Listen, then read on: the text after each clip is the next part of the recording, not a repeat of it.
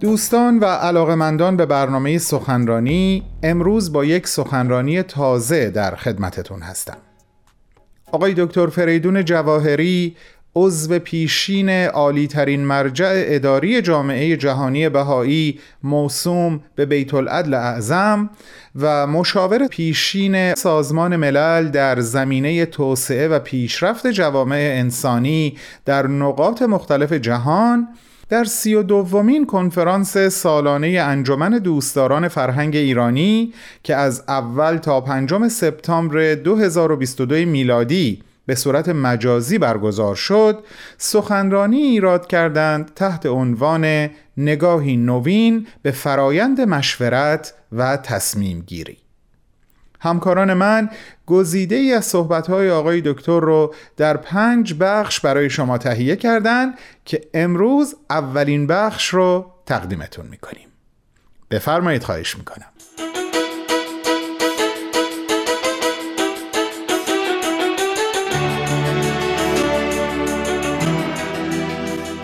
خواهران و برادران عزیز فارسی زبان در آمریکای شمالی تحیات قلبی بنده رو بپذیرید. تمرکز برنامه سال قبل بزرگداشت زندگی حضرت عبدالبها بود.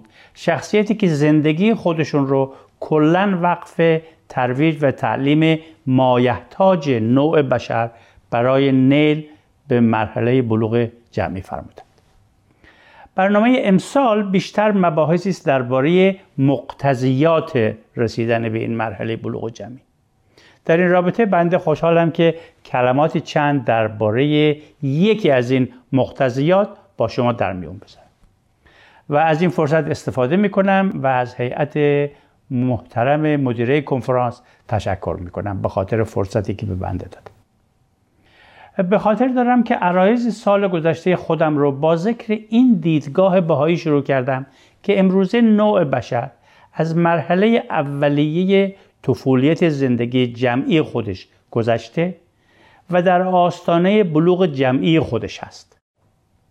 و این نکته رو هم اضافه کردم که به مانند فردی که در حین ورود به مرحله بلوغ بسیاری از مسائل دوران کودکی خودش رو زیر سوال می‌بره و در جستجوی معیارهای تازه برای برآوردن احتیاجات زندگی جدید خودش هست بشریت هم با ورود به مرحله بلوغ جمعی خودش با این حقیقت روبروست که عقاید قدیمی موازین کهنه و فرسوده سنتهای قرون گذشته و ساختارهای اجتماعی و مؤسسات دوران قدیم دیگه اثر بخشی لازم برای تأمین نیازمندی های یک زندگی جدید رو نداره.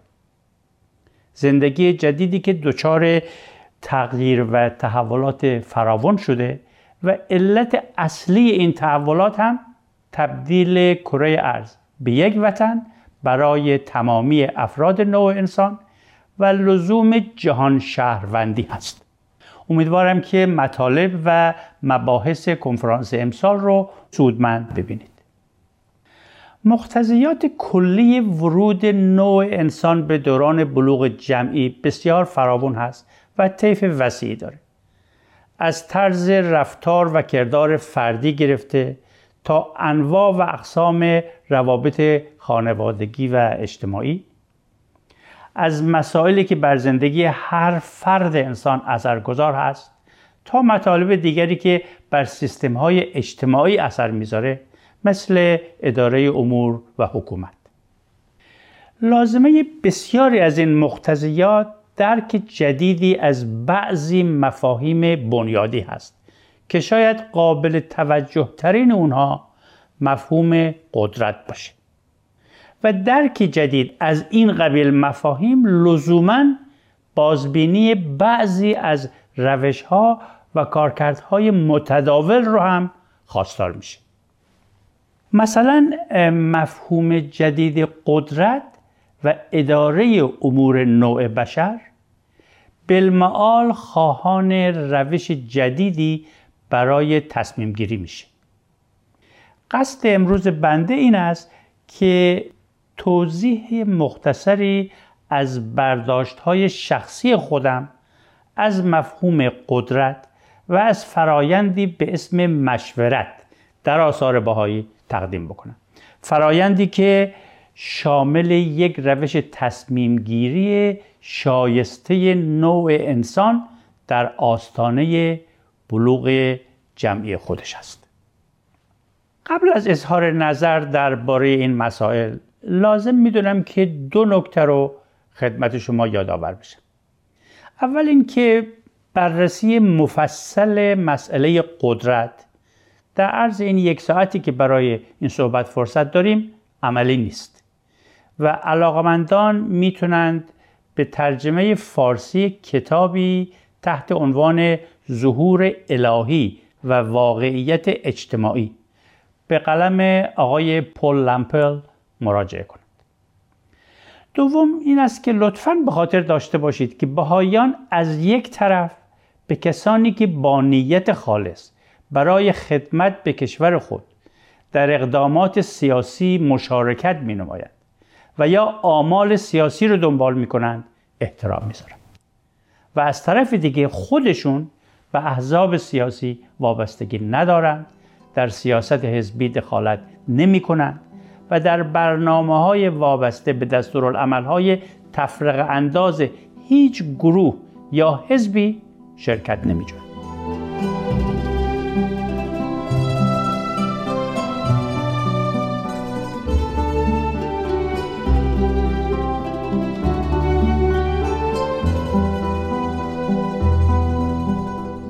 عزیزان شما شنونده گزیده ای از صحبت‌های آقای دکتر فریدون جواهری هستید که در سی و دومین کنفرانس انجمن دوستداران فرهنگ ایرانی در سال 2022 میلادی ایراد کردند. عنوان سخنرانی آقای دکتر عبارت هست از نگاهی نوین به فرایند مشورت و تصمیم گیری. بعد از چند لحظه کوتاه با هم صحبت‌های ایشون رو دنبال خواهیم کرد.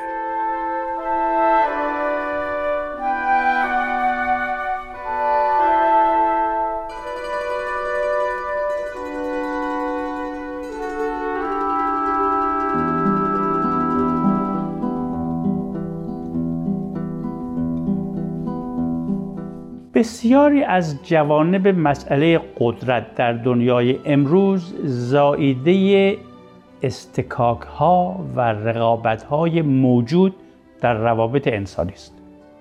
قدرت در دنیای امروز یک بازی با مجموع صفر به انگلیسی زیرو سام گیم هست. یعنی بازی که در اون مجموع کل تمام نتایج صفر است. چرا؟ برای اینکه میزان قدرت یک طرف ناشی از میزان ضعف طرف دیگه هست و موفقیت و سرفرازی یک طرف معادل شکست و تحقیر طرف مقابل است.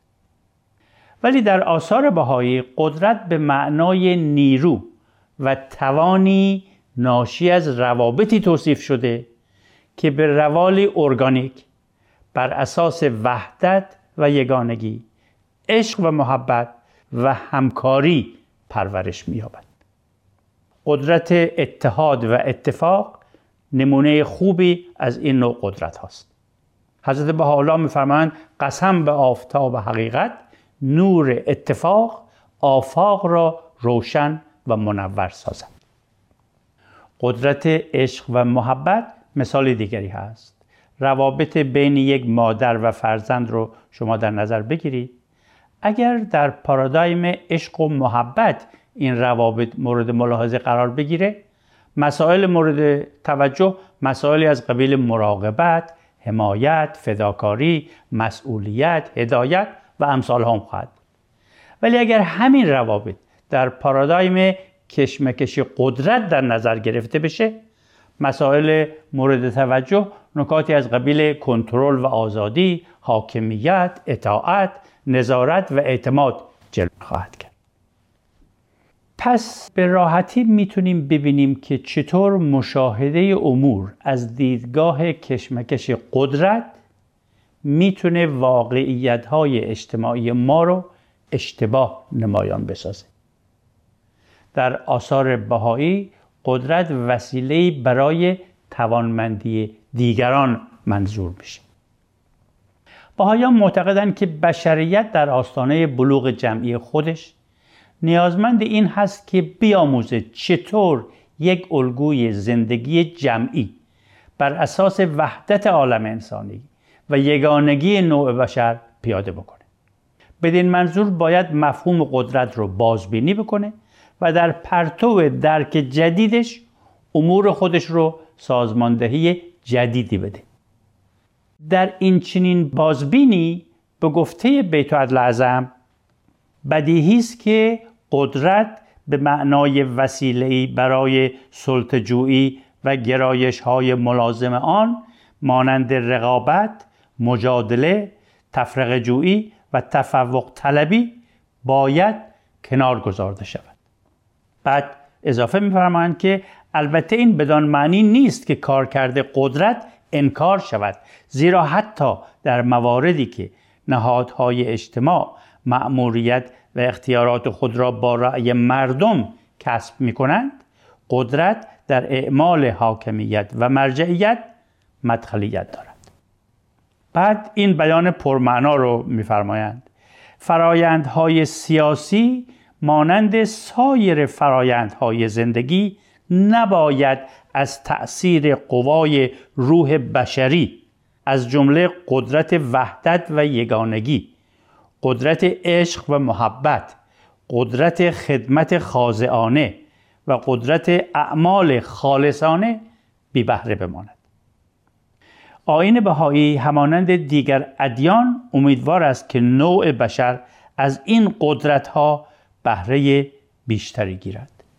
شکوفا نمودن تشویق کردن جهت بخشیدن هدایت کردن و قادر ساختن از جمله واجه هایی هستند که با این مفهوم از قدرت بستگی دارند. به نحوی که در آثار بهایی توصیف شده قدرت عنصری محدود نیست که باید ضبط و تصرف بشه و مجدانه محافظت بشه. قدرت در اصل قابلیتی است نامحدود برای ایجاد تقلیب و تحول که در تمامیت نوع انسان جای داره. این قدرت رو که قابلیتی است نامحدود برای ایجاد تقلیب و تحول و در تمامیت نوع انسان جای داره چطور می‌توان به میزان زیادی تولید کرد. اتخاذ یک فرایند نوین تصمیم گیری یقینا یکی از عناصر راه حل است.